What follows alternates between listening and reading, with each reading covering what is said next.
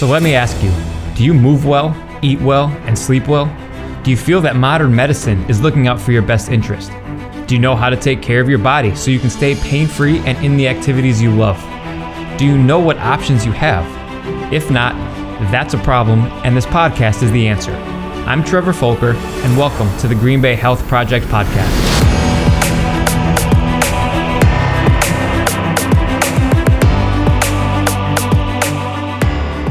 The Green Bay Health Project podcast is sponsored by Movement Performance and Rehabilitation, where we help the athletes and active adults move better, perform better, stay pain free, and in the sports and activities that they love. We do this by focusing on their movements and optimizing their mobility and strength. We believe that your body is your greatest tool, and when you take care of it, you can move better, you feel better, and you thrive. So head to movement-rehab.com, that's mvmt-rehab.com to learn how we can help you stay active and pain free. What's up, everyone? Uh, Trevor with the Green Bay Health Project podcast, and we're joined again by the legendary Mrs. Megan Van Pay of Grateful Plates.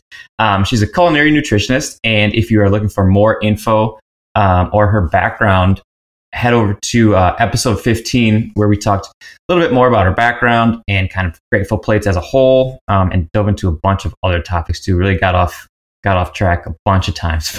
But um, today we're gonna talk a little bit about sleep. So uh, megan again always appreciate you coming on and talking. I love the conversations Awesome. Yes. Thank you so much, Trevor, for having me again. I love being back. It's just so much fun to be able to chat together. Um, and I think it's super cool that we're talking about sleep today. Um, it's really a, pa- a, passion of mine to help people with their sleep um, simply because of some history that I've had in my background that mm. I can share if you'd like me to. Yeah, absolutely. Let's just get right into it. I mean, if you have a story about sleep um, and you're willing to share, by all means. Awesome. So, um, I, uh, you know, had my daughter. She just turned three. So I um, was having a lot of issues after her about two months after she was born that I couldn't actually fall back to sleep in the middle of the night. I'd get up and I couldn't fall back to sleep. And then all of a sudden, it had gotten to the point where I couldn't fall asleep even at night um, when I was actually with her. So and she wasn't getting up. You know, she was a little little girl, but she actually wasn't getting up. So it was actually more so just me. So I dealt with um, chronic insomnia. It became very chronic insomnia for about 18 months, um, where I literally the longest I had gone was I had went three days actually without sleeping. Wow. Like three full days. yeah, which is crazy. Um, and if anyone knows, obviously, anytime you have any type of lack of sleep, it starts to impact every area of your life, like every single area. Um, so it like started impacting like my driving. Um, so I mm. got in like a mini accident, and I think because oh, of the fact that you're just not alert, and um, it started to really impact like my mood, how I operated throughout the day, um, my marriage, um, my role as a mom, and everything like that. So if you are someone who struggles with it, um, I can relate to you, and I can totally understand um, how the rest of your life feel, seems like it's shambles simply because of one simple thing of not being able to get sleep. And the more and more I learn about it, um, getting that restorative sleep is so important for our health. Mm-hmm. So, so important. If we don't have a really good sleep schedule or if we're not sleeping really well, um, it can start impacting your hormones. It really starts to impact your adrenal glands. Um, and I still am in recovery from the fact that it was so long that um, my adrenals were taxed for so long. Meaning, mm. um, for those of you who don't know what your adrenals do, they uh, secrete um, hormones that are essentially stress hormones. So my body was in this chronic state of stress for so long that I still am trying to heal um, from that. So what that looks like then is like, you know, vigorous exercise is still not a part of my life because mm. um, that even though it's healthy, right? Exercise is healthy, it still puts a stress on the body. And, you know, I'm still recovering from that. So it's just crazy how much it really impacts us. And what ended up happening was it allowed me to really explore what things really should be in place when you want to get better sleep because I had went the doctor route. Um, they had put me on sleeping medications. Um, they had put me on like anti-anxiety medications that had like a sleeping effect. and they still weren't working. Like they would make me fall asleep, but honestly, it was like the weirdest falling asleep ever. It was like you were there and you were wide awake, and then all of a sudden you were just like sleeping, and it was never. Um, yeah, it was just so crazy, but it never also was restorative sleep. It mm. never was getting me into that deep rested sleep. So I still would wake up really tired. I still was getting up in the middle of the night. And to me, it was like these medications really aren't even helping me. Um, like my sleep is the same even when I'm not on them. So I decided to do my own route and just figure out, okay, what else can I do? What are things that I can start implementing? And that's what I did. And it, um, it was awesome. I just discovered some amazing tools and tricks that are free that you can do at your house. Um, and also some other things that are very low cost that are maybe homeopathic remedies or some herbal remedies that actually make a big difference when it comes to your sleep. So, wow, that's crazy. 18 months mm-hmm. and three yeah. days without yeah. sleep. Yeah. That's incredible. That sounds miserable. You know what? It is, well, it's, it's not fun, but um, it had gotten to the point where, like, my husband, he's like, You're like non normal. And I still kind of mm. feel this a little bit is that I have a little boy who he is, um, gosh, 10 months right now. And um, even if he's up in the middle of the night, my body has learned to function on very, very little sleep, which mm-hmm. is not healthy. Mm-hmm. It's not healthy by any means, and I don't recommend it to people. But I had started to learn, and I actually changed this through my mindset because I had to get up the next day, no matter if my sleep was good or not. I had to get up to go to work and everything. So I've learned to function on very little sleep. Um, but I like I said, I don't recommend it to right, right, yeah. Um, there are some people that like pride themselves, like, oh, I only need four hours of sleep, and it's mm-hmm. like, well, long, like right now you think that, but long term, that's going to come back mm-hmm. to kind of bite you, like, right? That's Absolutely. from my understanding. Absolutely. And my my mom has kind of almost trained her body. Like we grew up on the dairy farm mm. and she's almost trained her body because she gets up at 2.30 in the morning to milk cows. So um, she's kind of trained to also not have much for sleep. But I always like say like there's things that, and thankfully she's really healthy yet. But you know, for some people who are just like they're really night owl, but then they have to be up early for work, mm-hmm. um, you can't burn the candle at both ends because eventually, like you said, it's going to catch up with you. You're going to, it may not be right now, but that disease that may come right. along five, ten years from now, that honestly could be simply from the fact that you were never getting rest. Because mm-hmm. what happens in sleep is that your body literally recovers and rejuvenates and rests. You know, that's the time where we shouldn't be eating during that period because we allow our digestive system to rest. It allows our hormones to reset. It allows like chemicals in our brain to actually be produced when they should be produced. And those are all really, really vital for like just overall health. So yeah, even though you may think you function on four hours, it's not a healthy, not a healthy way to live. right. Yeah, and you touched on a bunch of stuff. Um, you know, we're we're gonna get sidetracked real quick. I think. That's okay.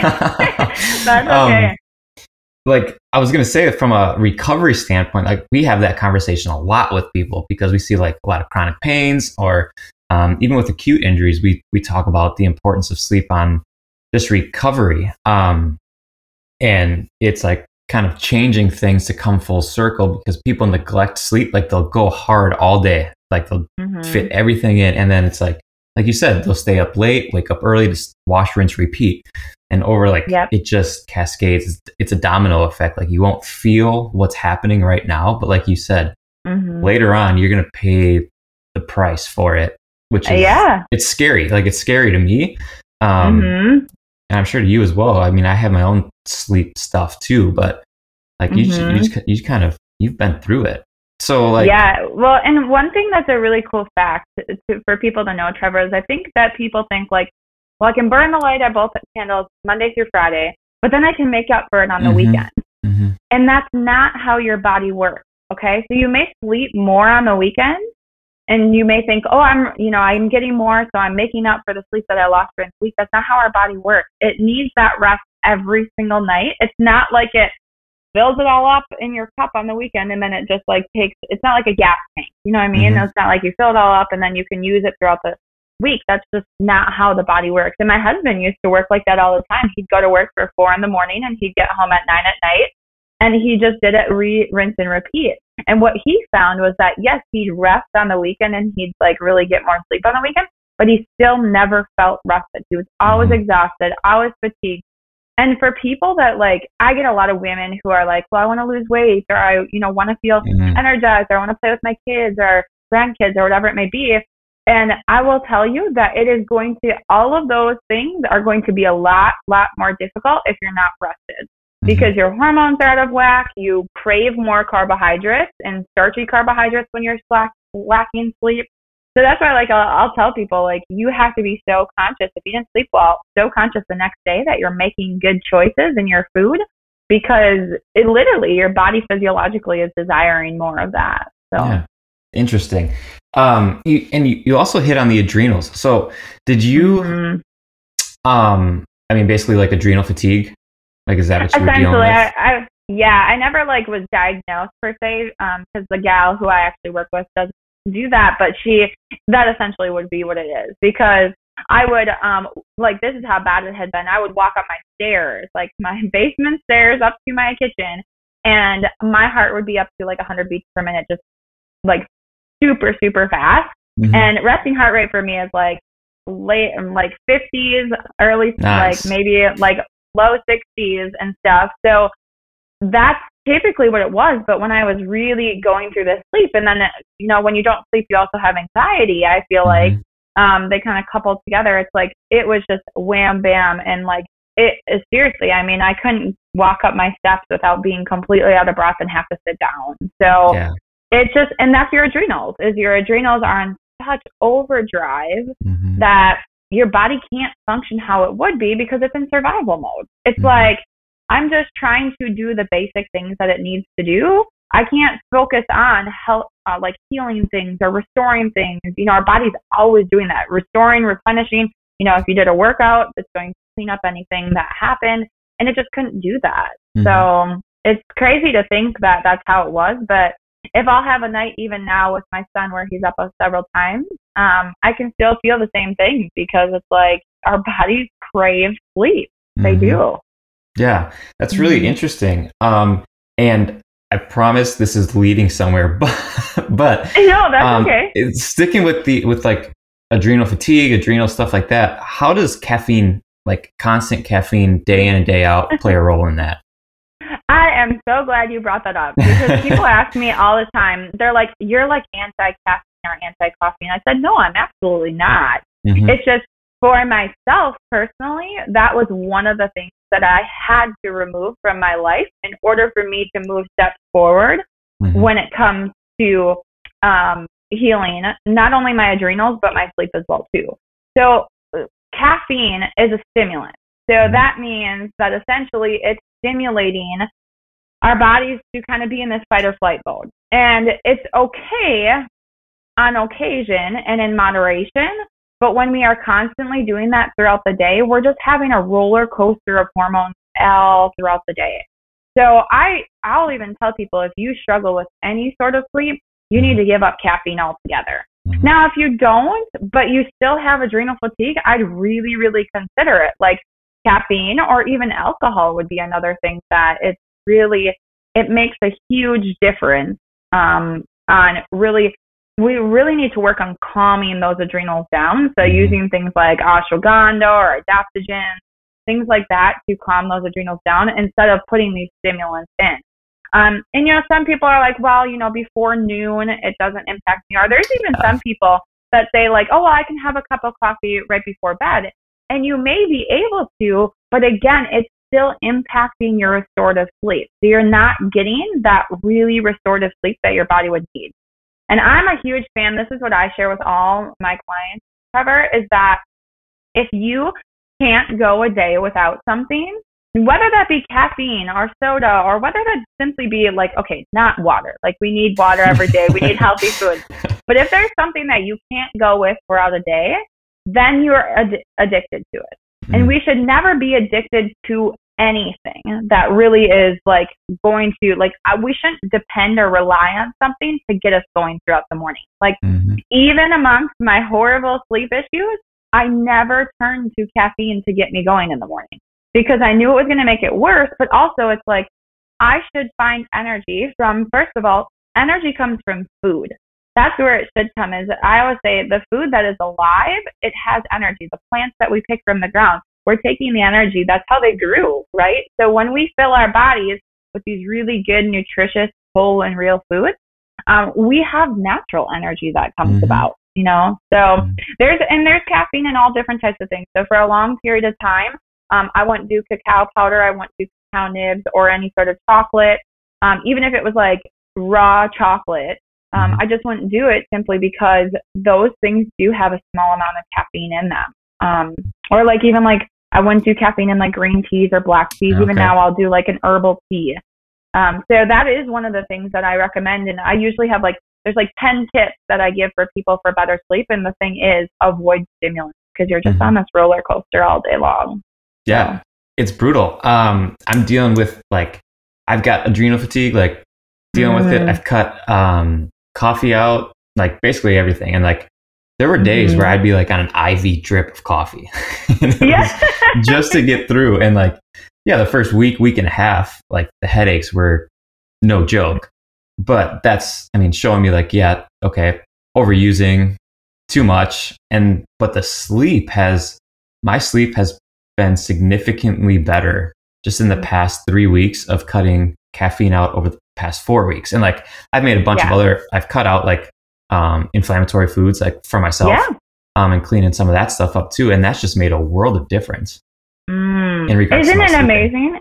Yeah. And you know, in regards to any part of your health, I'm sure is just mm-hmm. like, um, yeah, it just makes a world of difference. And I, I will preface that anyone who is typically having caffeine, um, I always recommend usually slowly weaning down um, for the sole yes. fact of it has withdrawal effects just like anything else does. Mm-hmm. So that's telling you like if I get withdrawal effects from this, I'm probably addicted to it. Right. Um, and so, but that is like you very common headache, um, super, super fatigued. And I always say there's usually this bad period of time, and then it's almost like you get over this hump, and it's like, holy man, I have all this energy now. Yeah. Um, you know, so once I said get through that um, and see how you feel. There's other options out there too. Like some of my clients, they actually will.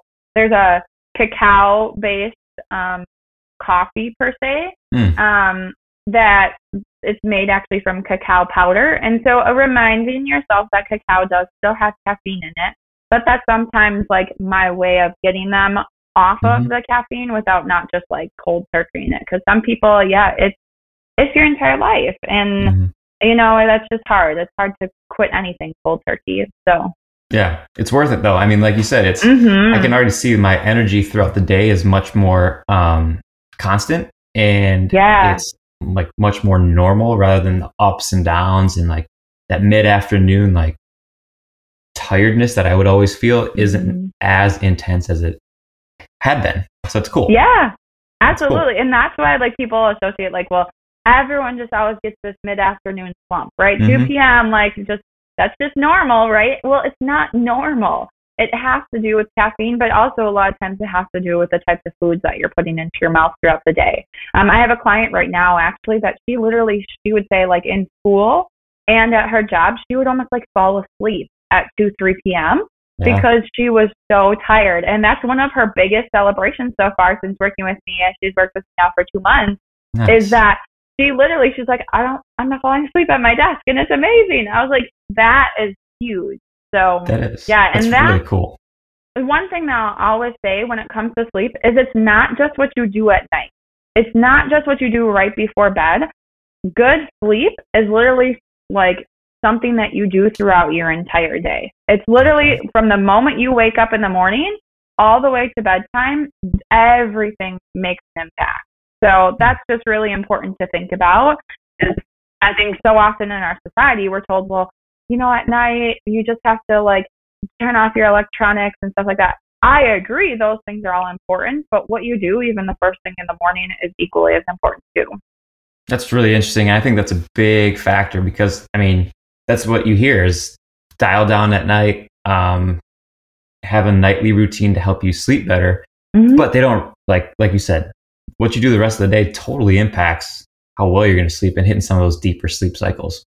Absolutely. So like and that's like that's where I say the first thing you do in the morning is for someone that's really trying to have better sleep, but also just for anyone, I think this is really important. Is actually the first thing in the morning you see natural sunlight. It's so often we wake up and we see these artificial lights and our bodies were never designed like that. When we like, you know, we're primates and we were searching for our food and stuff like that, the first thing that you woke up to or the first sign that you woke up was actually sunlight, right? You woke up and then you went and hunted for your food and everything. Well, today we're not doing that. What we do is we turn on all of our lights, our artificial lights in our house, then we get into a car and we drive eight hours, then we sit underneath these artificial lights all day long, drive home, and then we make dinner on our artificial lights, and then we, what do we do? We watch TV or we sit on our phone or things like that. So we're constantly bombarded with this fake sunlight, which is so detrimental to our health. Mm-hmm. So immediately, the first thing that I do, Trevor, in the morning is I will, as long as it's nice outside, and if it's not nice outside, I'll share what I do. But the first thing I'll do is I'll go outside barefoot and I'll ground to the earth. And nice. that is super, super powerful because not only am I getting natural sunlight, but people don't realize there is actually physical energy that can be um, diverted into you as a being from the earth. And people are like, what? This is so I've heard like, oh, this is woo, but literally, I just read a book and it was all about. It's called the Earth Prescription, and it hmm. talks about the science as a doctor, the science behind grounding and how impactful that is. And her thing was also when it comes to insomnia, she said it's not going to happen overnight, but as I've done it more and more, and it's just become a part of my routine, I see the benefits of how it has really impacted my sleep. So that's the hmm. first thing is see natural sunlight. And in winter, obviously, like we live in Wisconsin, but in winter, you're grounded anytime you are touching, say, concrete outside um, that is grounded to the earth. You um, could touch a tree. You could, you know, in fall, you could pick apples and, you know, spring, getting in your dirt and stuff like that. But those are all grounding. So I would say that's the first thing that you need to do when you wake up so that you see that natural sunlight. Um, hmm. because it really, because then your body knows okay, I need to stop producing melatonin. Now I can start in the morning. Your body produces cortisol, which is fine. It mm-hmm. helps get you going in the morning, but it stops producing melatonin. Um, whereas at night, then that's why we dim our lights, we start off our electronics, things like that, because it stimulates in our brain that we start making melatonin. Hmm. That's really interesting. I mean, there's so much research out there maybe we talked about it. I've talked to some. I've talked to so many people about the, just the importance of grounding. Um, mm. and people they don't really realize everything that you just explained. Like it's just mm. not really known. I don't think. Yeah, and it's it's really amazing. If you guys can, whoever's listening can read the book. It's called The Earth Prescription. It's by Dr. Laura Koniver, and it's just amazing the science behind really grounding. And um, she started actually with it because her daughter was not able to sleep at night. Her little baby wouldn't sleep mm. at night. But she noticed that when she would step outside barefoot on the ground, and keep this in mind, I'm going to point this out to anyone. You don't have to be barefoot. You can literally touch it with your hand. Um, so if you literally are touching it with one finger, your whole body is grounded. So that's just where it is. But she would notice that her daughter would actually completely calm down and fall asleep when she was barefoot at night underneath the stars. And she just realized, wow, like when I go into my house, she wakes up. When I'm mm-hmm. outside, she's completely. And if you think about it, back in the day again, our ancestors used to sleep on the ground. That's what they mm-hmm. did. They were grounded to the earth. So it's just really powerful. Yeah. Um, off that, have you heard of like the grounding mats that you can buy and sleep on? Yes, I have heard of them. There's a bunch of different grounding things, um, yeah. which are really, really powerful. So there's grounding mats. There's also grounding gloves. So say mm-hmm. in winter, um, you could put grounding gloves on and you could still be grounded even though you have gloves on. There's grounding shoes out mm-hmm. there. Um, so there's lots of different ways, and like um, I just think it's amazing, like yeah. amazing how our bodies can still receive that even when we have you know shoes on or something like that. So yeah, they're really interesting. They're really interesting. Mm-hmm. Um, yeah. So I know you deal with like a lot of hormonal things. Um, so what are mm-hmm. some of mm-hmm. before we talk about what you can do um, nutrition wise and all that to get better sleep? What are some of the negative effects of we talked about a little bit, um, but like from yeah. hormone standpoint, not getting enough sleep, what are we looking at? Yeah, so I'm glad you mentioned that because it really starts impacting our hormones. Um, the reason being is the biggest two things are uh, cortisol and adrenaline. Um, and again, those are in relationship with our adrenal glands, but we have mm-hmm. to remember those are hormones. Um, and so what'll happen is those will be constantly secreted. And I always tell people that if those are constantly secreted for any single person, it starts to impact every organ in your body, not just your adrenal glands, but maybe now your ovaries aren't producing maybe what they need to, or for men, their testicles aren't producing what they need to for that. Um, it could start affecting your liver. Now your liver is detoxing out things that typically it would be able to. It could start impacting your kidneys. Um, your digestion could get really poor simply because, like I was saying before, now your body's on this um, survival mode that it literally can't take care of anything else. So that means while your body is supposed to be digesting food, it can't even think about digesting food because it's literally on overdrive. It's just trying to survive. Um, so it's in fight or flight mode all the time. So that's where it's really important to just think about like how how it can start impacting every area of your life.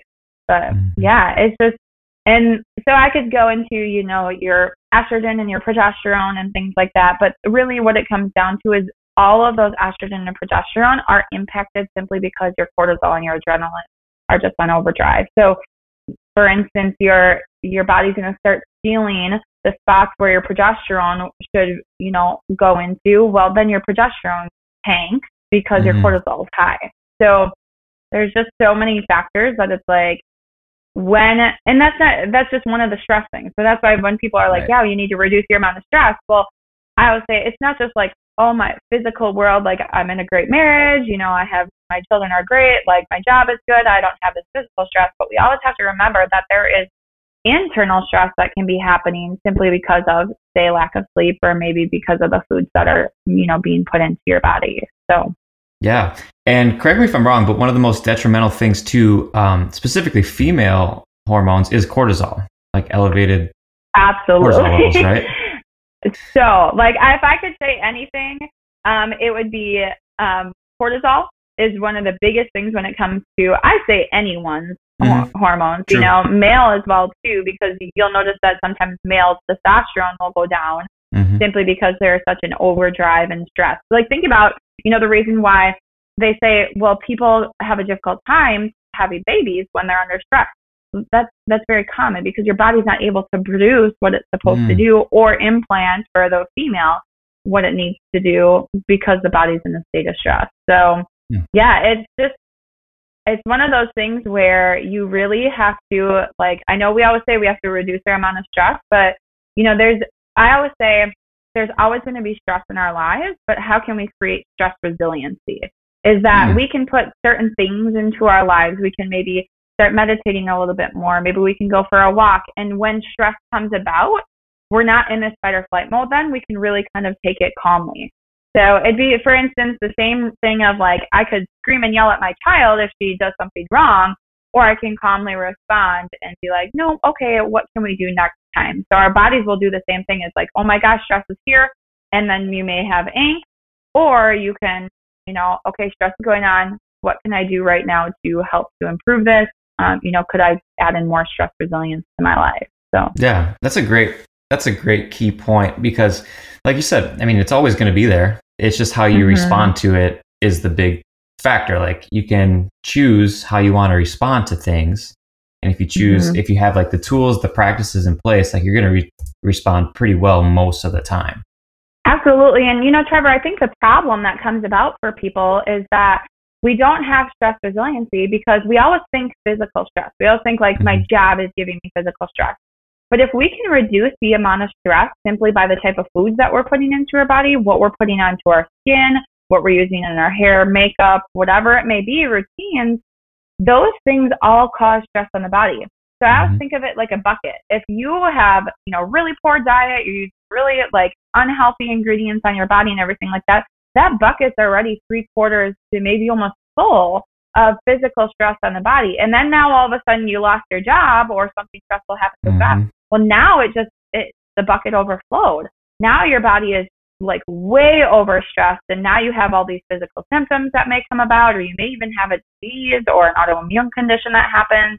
Mm-hmm. And that's where it's like if you can reduce the amount of you know, stress, physical stress on the body from those areas that we can control, the stuff that happens in our life, you know, that maybe with job, it doesn't impact us as much.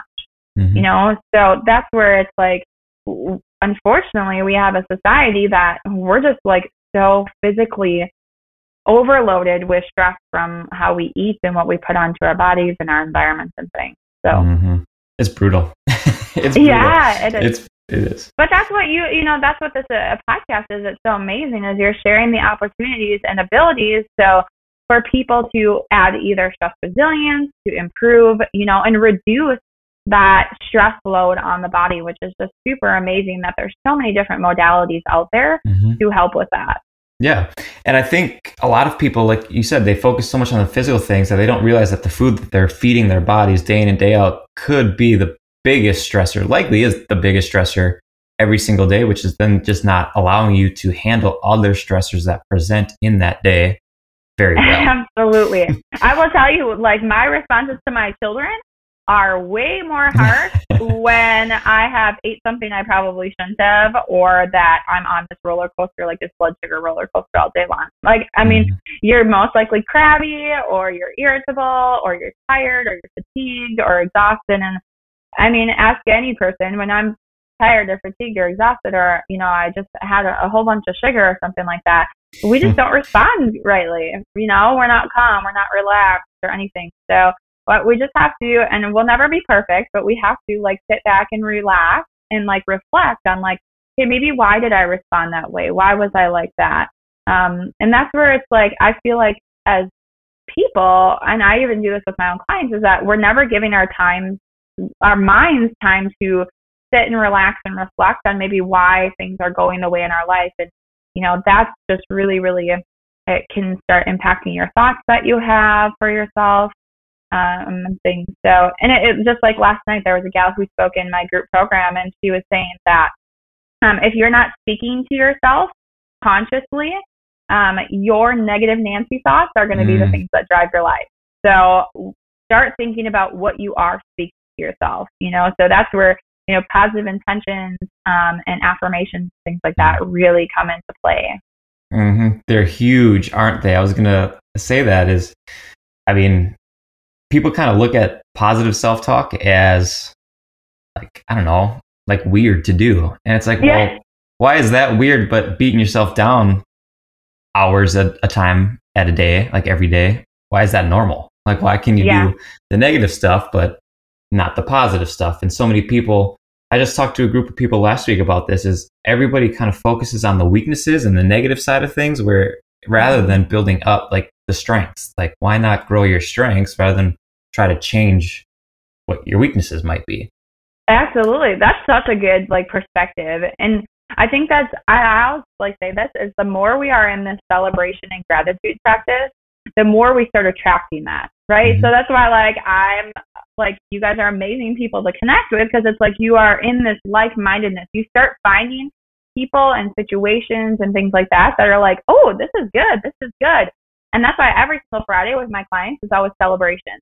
We always connect with each other and what can we celebrate this week? Small, big, large, I don't care. Small hinges swing big doors. So if it's tiny, I want to hear it. And the reason being is because so often I'll find in my clients that are working on their food and, you know, even things like sleep or, you know, their mindfulness practices is that they can always think about, well, I didn't do this this week. I didn't do this this right. week. I didn't finish this. And every single week I'm like, yes, but what are the things that you did do? Mm-hmm. And then one of my clients one day was like, wow, I didn't realize I've actually been doing really, really good with things. You know, so that's where it's like once you start getting into that mode or that mentality, you start to track those types of things in your life. So mm-hmm. it's big, and that's important for sleep too. You know, because and all and tying it in is because so often what happens is people can't fall asleep at night because we have these yes. negative things that are going on in our mind. Mm-hmm. You know, mm-hmm. it's like, oh my gosh, I have to do this, I have to do that, I have to do that, or I'm mad at this person, right? Mm-hmm. Or this person frustrated me, or this person cut me off in traffic. It's like those are things that cut you like literally can make your sleep detrimental. So it's like being able to find and seek, you know, those positive things in our life is, you know, even a simple five gratitude practice, you know, yeah. five things that you're grateful for before you go to bed. As you mm-hmm. switch that almost like switch in your brain to gratefulness instead of almost like that overdrive stress mode. Yeah, that's something that I've been trying to incorporate more of right before I like I'm in bed, I'm laying down, like if my mind's running or something like I'm like, okay, slow down, think of some things that mm-hmm. think, think of the good things that happened today, like just today, or even like at night. Because it's easy. Like once you start thinking about it, you can think of a lot mm-hmm. of things. Um, and like even if it's something as simple as, hey, we walked the dogs, like that's awesome. Mm-hmm. Like it's something cool to do, and it it is. It's it's a cool switch, and you fall asleep. At least for me, a lot easier when I do that. Absolutely. And I'll speak to, you You know, when I, and I love that because it's just part of your like routine. And I'm always a big person about habit stacking. It's like mm-hmm. you've already got nice. this kind of habit of like, you do this at night. Well, just add that one simple thing to the habits that you're already doing or in the morning or whatever it may be. Mm-hmm. And for myself, one thing that I realized when I was going through my insomnia is I was speaking some really, really negative things to myself as I was like, mm. I'm not going to sleep. And then in the morning, I'm going to be so exhausted. And then my whole entire day, I'm going to be so exhausted. And I realized that when I was doing that, it totally would make me not fall asleep. Mm-hmm. So one of the things that I really started implementing was I would actually speak truth to myself. I would say, I am a great sleeper. I am tired. I am sleepy and I'm rested. I, and it's some kind of realm of that. Like I'd say, I'm calm. I am relaxed. I am a great sleeper. I am tired. And I'd literally just repeat that over and over as I was in bed. And even though it may not have like totally seeped in, what it does did was it took the spot of those thoughts that could have been like, I'm not gonna sleep, I'm gonna be up all night, the kids are gonna be up all night, I'm gonna be exhausted in the morning. And that's where, like I say, like I had to switch my mindset because if I always thought I'm gonna be exhausted and tired in the morning, well, of course, then the next day I was gonna be tired and exhausted. It was just mm-hmm. gonna be that's what it was. But I always would say, I'm going to be energized. I'm going to be excited. And what you do is like when you start speaking, I am those things, you'll start seeing in your life where you can see the things that are energizing, the things that are exciting, the things that are, are you know, so it's just like so much is that I feel like what we call into our mind is exactly what will come into fruition um, mm-hmm. you know, for ourselves. So mm-hmm. even, and I've trained my husband, like sometimes I'll even catch myself being like, my gosh, I'm going to have really bad sleep tonight. And he's like, don't speak that to yourself. Otherwise you're going nice. to, you're going to think that. So, um, it's just really, really cool to see how that, um, also reflects on other people as well too. For sure. For sure. That's all, that's all great stuff. Um, so now we, we talked about like the day routine, what you put into the body, mm-hmm. um, impacts what, how you sleep at night. So what are some mm-hmm. things that like from from your area of expertise what can we do throughout the day what can we put in our bodies to feel it during the day but calm it down at night not have that you know morning routine that's not helping us at all trying to go to sleep absolutely i think it's super super important and i think that's almost why i got really drawn to what i do in culinary mm-hmm. nutrition the reason being is because i was starting to realize that there were certain foods that were definitely impacting my sleep mm-hmm. So I always am a big fan of going back to blood sugar stabilization. The reason because if our blood sugar is not stabilized throughout the day, you can almost bet that it's not going to be stabilized throughout the night. And when your blood sugar is going into um, so a small science thing is when your blood sugar drops. So you know, say you are on this roller coaster all day long, and then at night it continues that roller coaster. When that blood sugar drops, cortisol and adrenaline are released. Now we talked about those stress hormones. So when those stress hormones are released in the middle of the night, oftentimes I'll see clients they'll actually be waking several times in the night simply mm-hmm. because their blood sugar has dropped. All right. So that's where I always say that what you do throughout the day when it comes to your food and your blood sugar is so important for it in the evening at night is you have to keep it maintained and level throughout the day in order for it to be maintained and level throughout the evening. So that really comes down to the types of foods that you're putting into your um, life. So biggest, biggest like first thing that I first start with people is like we've got to kick the processed and packaged foods out of our mm-hmm. life. All they are filled with is these starchy carbohydrates that spike your blood sugar really high, and then you're going to crash an hour later or two hours, and you're going to have that two or three o'clock slump. So as much as you can possibly remove those out of your life, that's the first line of defense. And then from there, you can kind of move a little bit farther. Um, so one of the biggest things for my own life was like sugar was a no go, like no way, because anything that had sugar in it would definitely impact my sleep and would definitely impact my sleep the closer I ate it towards bedtime.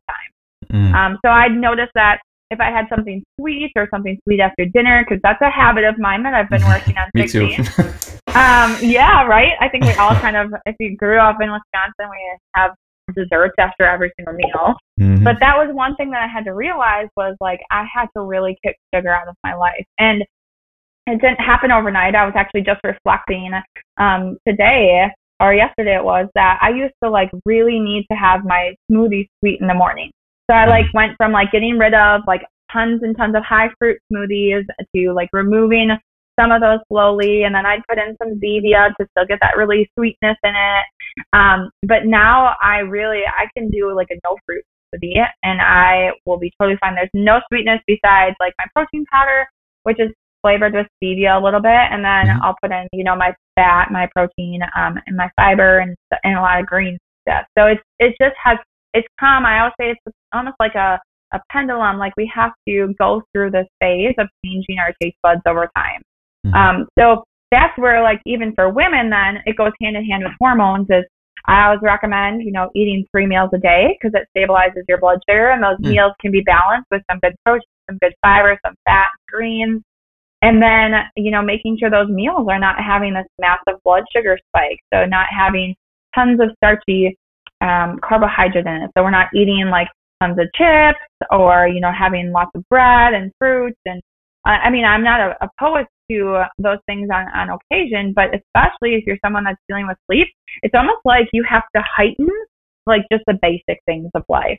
Um, mm-hmm. so for me, it was like I had to remove all sugar. Do I recommend that to every person in my life? Like, no. Like, if you want to have some maple syrup and honey or whatever it may be, go for it. But for me, I was like, what is it worth? You know, I need to really, I, I want to sleep great at night and it's not worth it to me. So biggest thing is get some lots of vegetables, get some lots of good healthy protein for yourself, really good um, fats for yourself as well too, because those are really, really healing to the brain. Mm-hmm. Um, so even maybe things like, you know, omega would be great. B vitamins are great for just healing the body when it comes to overload of stress um, but then also for healing the brain, which is the thing that creates, I feel like, every one of our hormones. So, mm-hmm. yeah, that's yeah. a lot of people avoid fats, and it's like, well, yeah, you don't want the the bad stuff, but you don't know how important it actually is for, I mean, your brain to function, considering it's made up major- ma- mainly of fat. Of fat, yeah, it, it really is the other thing too, Trevor, that I was just thinking about was um, like the timing of our food. So often mm. I feel like people are nice. eating a meal right before they go to bed, or it's like mm-hmm. they eat at nine o'clock at night, or you know, my husband does this all the time. He'll eat right before he goes to bed, and I was like, oh, that's so detrimental mm-hmm. to your sleep. And he's like, well, I sleep fine, and I'm like, yeah, but how great really is your sleep if we did like a sleep study? So one of the reasons being is because when you eat so close to bedtime, your body is focused on digesting. It's not focused on actually resting and literally getting into that sleep uh, mode for mm-hmm. yourself. So I always say try and eat your last meal like two to three hours before you go to bed. Um, which you know people are on the kick of like some intermittent fasting and things like that. Mm-hmm. So honestly, a lot of times people are doing that already, which I think is amazing. Um, so yeah, just stop that food couple hours before you go to bed, your body can fully digest it, and you're not going to bed with kind of this like uh, like your stomach still working and doing all of its work. So that's really really important as well too. Nice. Um, going back to like the fruit side of things because I think yeah I, wanted to bring that up. Um, now some fruits obviously higher in sugar, which is yep. going to kind of spike things even more. So are there fruits that you lean towards um, that are kind of lower in sugar, like some berries and stuff like that? Or like, what do you kind of recommend? Because um, yeah, I think mm-hmm. it's important for people to know like the higher sugars and all that mm-hmm. in regards to sleep. Yeah, absolutely. And I think it's in regards to anything because mm-hmm. we always have to remember that sugar is sugar, no matter where it may be coming from. So you have to remember that, like, uh, a sweet potato, I think they're amazing. We inco- we have them all the time in our, our life, but we always have to remember that they still, even though they're not white table sugar, they still convert to sugar in the body. Mm-hmm. All right. So I'm not saying don't eat them because again, we eat them in our life, but we have to remember what are we pairing with that meal? You know, um, so for instance, if there's going to be fruit that's in my life, yes, we opt for the lower sugar ones, which are going to be all of your berries. Green apples are the lowest sugar apple. Um, things like lemons and limes are really low sugar as well too. And then there's really high sugar fruits. Things like grapes and watermelon are really high. Any melons really are higher in sugar. Um, and you'll notice, like, say for instance, take your different types of apples. Like I, um, when I had a lot of gut dysregulation, um, sugar feeds bad guts. Um, just to let mm-hmm. you guys know, is that when I would eat uh, apple that was just really high in sugar, say maybe my favorite are McIntosh, and I'll occasionally have them, or even like a Gala or something like that. Um, I would get a stomach ache immediately simply because of the sugar that was in the actual apple. Um, so again, things like oranges are higher, but I would say, you know, your best fruits um, are going to be your berries, your green apples, and your lemons and limes. And to me, honestly, berries are filled with antioxidants. So mm-hmm. why not like choose those as your biggest thing? Is like I, every time I eat them, I'm like, yes, I'm fighting off cancer. I'm fighting off cancer. You know, so that's really important. But it, it's always like one thing that I want people to realize is that like if you ask me in my life, like, do you ever eat watermelon? Well, I'm I'm gonna say like, yes, we have watermelon in our life. We just don't over abundance on it. Like I'm not gonna sit down and eat a whole bowl of watermelon, mm-hmm. you know, or I'm not gonna eat a ton of it. Or I, we we don't often buy grapes in our house much anymore. But you'll start to realize that once you start removing some of these things that even are just naturally sweet, um, like for instance, we got pears this past weekend from my husband's grandma, and they were actually really, really sweet. Like they were very sweet for me because I don't have much of that in my life. So again, I've changed my taste buds um, to realize that. And you know, that's where you just have to realize, like I was saying, what that meal is comprised with as well too. So I'll put fruits into my smoothie, but I'm also adding some good protein in it, some good fat, some good fiber. And what it does is it like any bl- like major blood sugar spike, spike that maybe that fruit would cause, it's minimized simply because I have that protein, fiber, and fat mm. in, in it. So I would say look at your full meal, and that really is going to make a huge difference on how much that blood sugar spikes. And every person's different. So that's mm-hmm. where, like, maybe you guys have heard of um, that a lot of people are doing um, continuous glucose monitoring now. Mm-hmm. They'll actually put it into their arm, and they're hard to come by actually, unless you have like a diagnosis. Um, but some uh, people do have them, and they'll notice that you know things that typically wouldn't spike their maybe their husband's blood sugar will spike the females you know so that's where it's just it's so many factors that play into that blood sugar that it's not just like every single person should eat grapes. Well, it, it could be different, you know. Mm-hmm. Fortunately for yourself, um, men can eat a lot of things that don't spike their blood sugar, whereas women, right. we're, uh, you know, we're just more and more susceptible. So we just have to be more careful with it. Yeah, yeah, that's really interesting, and I'm glad you brought that up um, about pairing the fruits with other things because it limits sometimes some of that blood spike um, or yeah. blood sugar spike, which is huge, and it's it's super super important to know. Um, and you brought up the gut. yeah. We always seem to come back to this. Um, yeah. So I know that everybody reacts to foods differently, and that can obviously play a huge toll. So like for me, um, I mean, I get, I guess before I do that, what are your thoughts on, or how important would a food sensitivity test be for people to get, just to know what foods are kind of producing that inflammatory response um, in their gut, which is going to yield all kinds of things. Yeah, um, that's. I'm good. Glad that you bring that up. So it really is going to be dependent on where you are in your health journey. So, like for mm-hmm. instance, I've seen really, really good results from the gal that I work with, and we haven't done food sensitivity nice. testing, mm-hmm. but there's a lot of people who do it and they benefit from it a ton.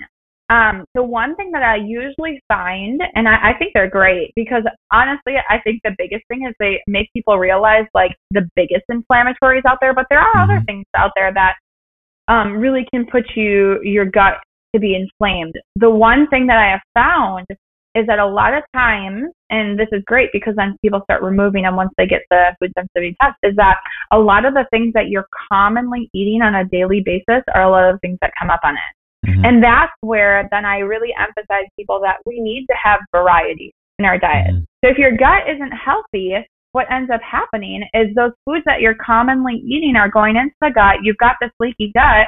Well, those foods are now leaking into your bloodstream. Well, those things are never supposed to leak into your bloodstream. So what's happening? Of course, you're having an inflammatory reaction because your body's attacking these foreign, uh, you know, proteins or um, you know, per se, not chemicals, but these foods that are going into your bloodstream. So that's what I always emphasize to people is, yeah, if you get a food sensitivity testing, if you work with someone who does even like maybe, um, like I work with a gal who does nutrition response testing. Through mm-hmm. that, she has found out foods that I don't really don't really sit well with myself. Mm-hmm. Um, so those are really really important because yeah, it unfortunately majority of the people in the United States have gut problems and mm-hmm. so often we've just normalized it. You know, mm-hmm. I had a client of mine say that, like, I know so many people that have gut issues, but they're just okay with it. Like, just this is just their life. And I was like, yeah, it's really sad that we've completely normalized it. So when you put in, you know, you, when you do one of these tests, it's we remove tons of inflammatory foods. So I always say that's a benefit. Is like go get it because most often they're going to tell you get rid of gluten, dairy, soy, yep. corn, like right. you know, very common things that I'm always preaching to people because they're very, very inflammatory foods. And then you'll have these other things that you didn't realize maybe have caused the issues, but um, then you take them out and it makes a world of difference when it comes to that gut healing to just calm down that inflammation. Um, and just allow the body to start healing because it's not ever able to when you're in an inflammatory period. Yeah, for sure. That's that's awesome. Are there any foods that help sleep? So like something to have at dinner time that might promote better sleep or deeper sleep or anything like that? Yes, and it's so I'm not going to have a like one size fits all answer because right. there are some people that actually thrive on having a small amount of carbohydrates at that last meal, and some mm-hmm. people actually it actually makes it work for them. Okay. So I'll say um, when it comes to that, um, so some people would maybe thrive on having some sweet potatoes in the evening, or maybe like an acorn squash, or mm. you know maybe some quinoa um, if they do grains. Those sometimes people will actually thrive, and their sleep will be better when they have that in there. Other people, again, it's like nope, I'm going to stick with just my protein, my fat at that last meal for yourself. Mm. There's other foods though, so like um, seeds are really really great um, for um, putting for helping restorative sleep. And then there's foods that I always say are like tryptophan foods, mm. right? So have you heard of like, right? Turkey. We always want to fall asleep after turkey. Yes, it's Thanksgiving. Turkey has a high tryptophan food. Leafy greens are really high in tryptophan. Um, eggs are also high in tryptophan. So those are things that you can find foods that have high tryptophan and you can start incorporating them more into your life. Honestly, I usually tell people eat a real and whole foods diet and we won't really like you're going to find that you're having those things naturally in your diet that you don't have to like put this overemphasis on finding them. So there's so many different things out there, but those are the two things that I would usually recommend is trial and error, um, mm-hmm. carbohydrates at that last meal for yourself and then put in some high tryptophan foods for yourself. So nice. Yeah. Know your body, yeah. right? I mean, see, Absolutely. pay attention to it. it it's going to tell you what, what it wants you to do. Yeah, and I will say um, for any of the women who may be listening, this is going to be different as you go through your cycles each month. Mm. It just is. You know, our bodies, our hormones are in different places. You may find that your sleep is really great at one period of the month, but it's not so great at the other period of the month. Well, yeah, because your hormones are fluctuating throughout the month. So just be very, very gracious to yourself during that time where you may be getting less sleep. Um, you know, start putting in maybe some you know, Epsom salt baths at the end of the night, like have that magnesium really calm your body down. And women are a lot of times deficient in magnesium around that period of time. Um, putting in more yoga, things like that. Um, for those of you who are married, like honestly, sex is a great thing, you know, to start incorporating into your life. It, what it does is it actually reduces the cortisol level in your body. Mm. Um, so you can have sex right before bed and it'll actually reduce that cortisol and you're going to sleep a lot better than you would. Um, otherwise. So there's so many other factors like that that play mm-hmm. into it. But um, honestly, I would say there's so many free things that you can start implementing when it comes to getting better sleep that um, you can start tonight. You know. Yeah, for sure. That's awesome. Mm-hmm. Um, anything else that you want people to know about sleep and nutrition and anything else that we haven't already talked about? no, I think that we covered a lot, which is yeah. so great. But if you guys want to, if someone is interested in learning, like if you really have had an issue, um, I've got usually 10 tips that I go through with clients of mine um, that really like we start implementing some of them. Um, and then if you can implement all of them, it's even better. And it comes over a period of time because we're not giving you, you know, a sleeping pill. Mm-hmm. Um, but there's always lots of different things that we can start incorporating, which will help. So, but yeah, otherwise check me out on, um, I have a free group called uh, Grateful Plates for Christian Women. Um, and then I also, um, you can check me out on my website, which is gratefulplates.com. So, yeah, perfect. And we'll always like, you know, link to that stuff and promote and share and do everything we can because it's it's great stuff. Yeah. I mean, it's great stuff. Thanks. Yeah. Well, thank you. I appreciate the time that we've been able to have together, and I just hope that this um, talk just helps one person sleep better tonight or tomorrow night, or just starts realizing that they have so much control when it comes to um, that. I mean, to an extent, you know, mm-hmm. but like we have so much in our power that we can start implementing even today. So. Mm-hmm. Yeah, it doesn't have to be anything super fancy. It can no just start. Just start. just start. Stack those habits, right? Absolutely. the, I, there's a quote that actually my teacher said. Today is the day. That's what that's what her quote is. Today is the day. So today is the day to start doing something for yourself or whatever it may be. So awesome, awesome, Megan. Well, thank you so much. This is always a pleasure. um, it's yeah. it's always good stuff. Um, and yeah, we'll link to everything, um, all your social media, website, everything else that people can reach you. But I appreciate awesome. your time. Yeah, thank you so much. I appreciate you guys. All right, guys. Uh, talk to you next time. If you would like more information about one of our guests or us at Movement Performance and Rehabilitation, just send us an email at info at mvmt-rehab.com. That's info at movement-rehab.com.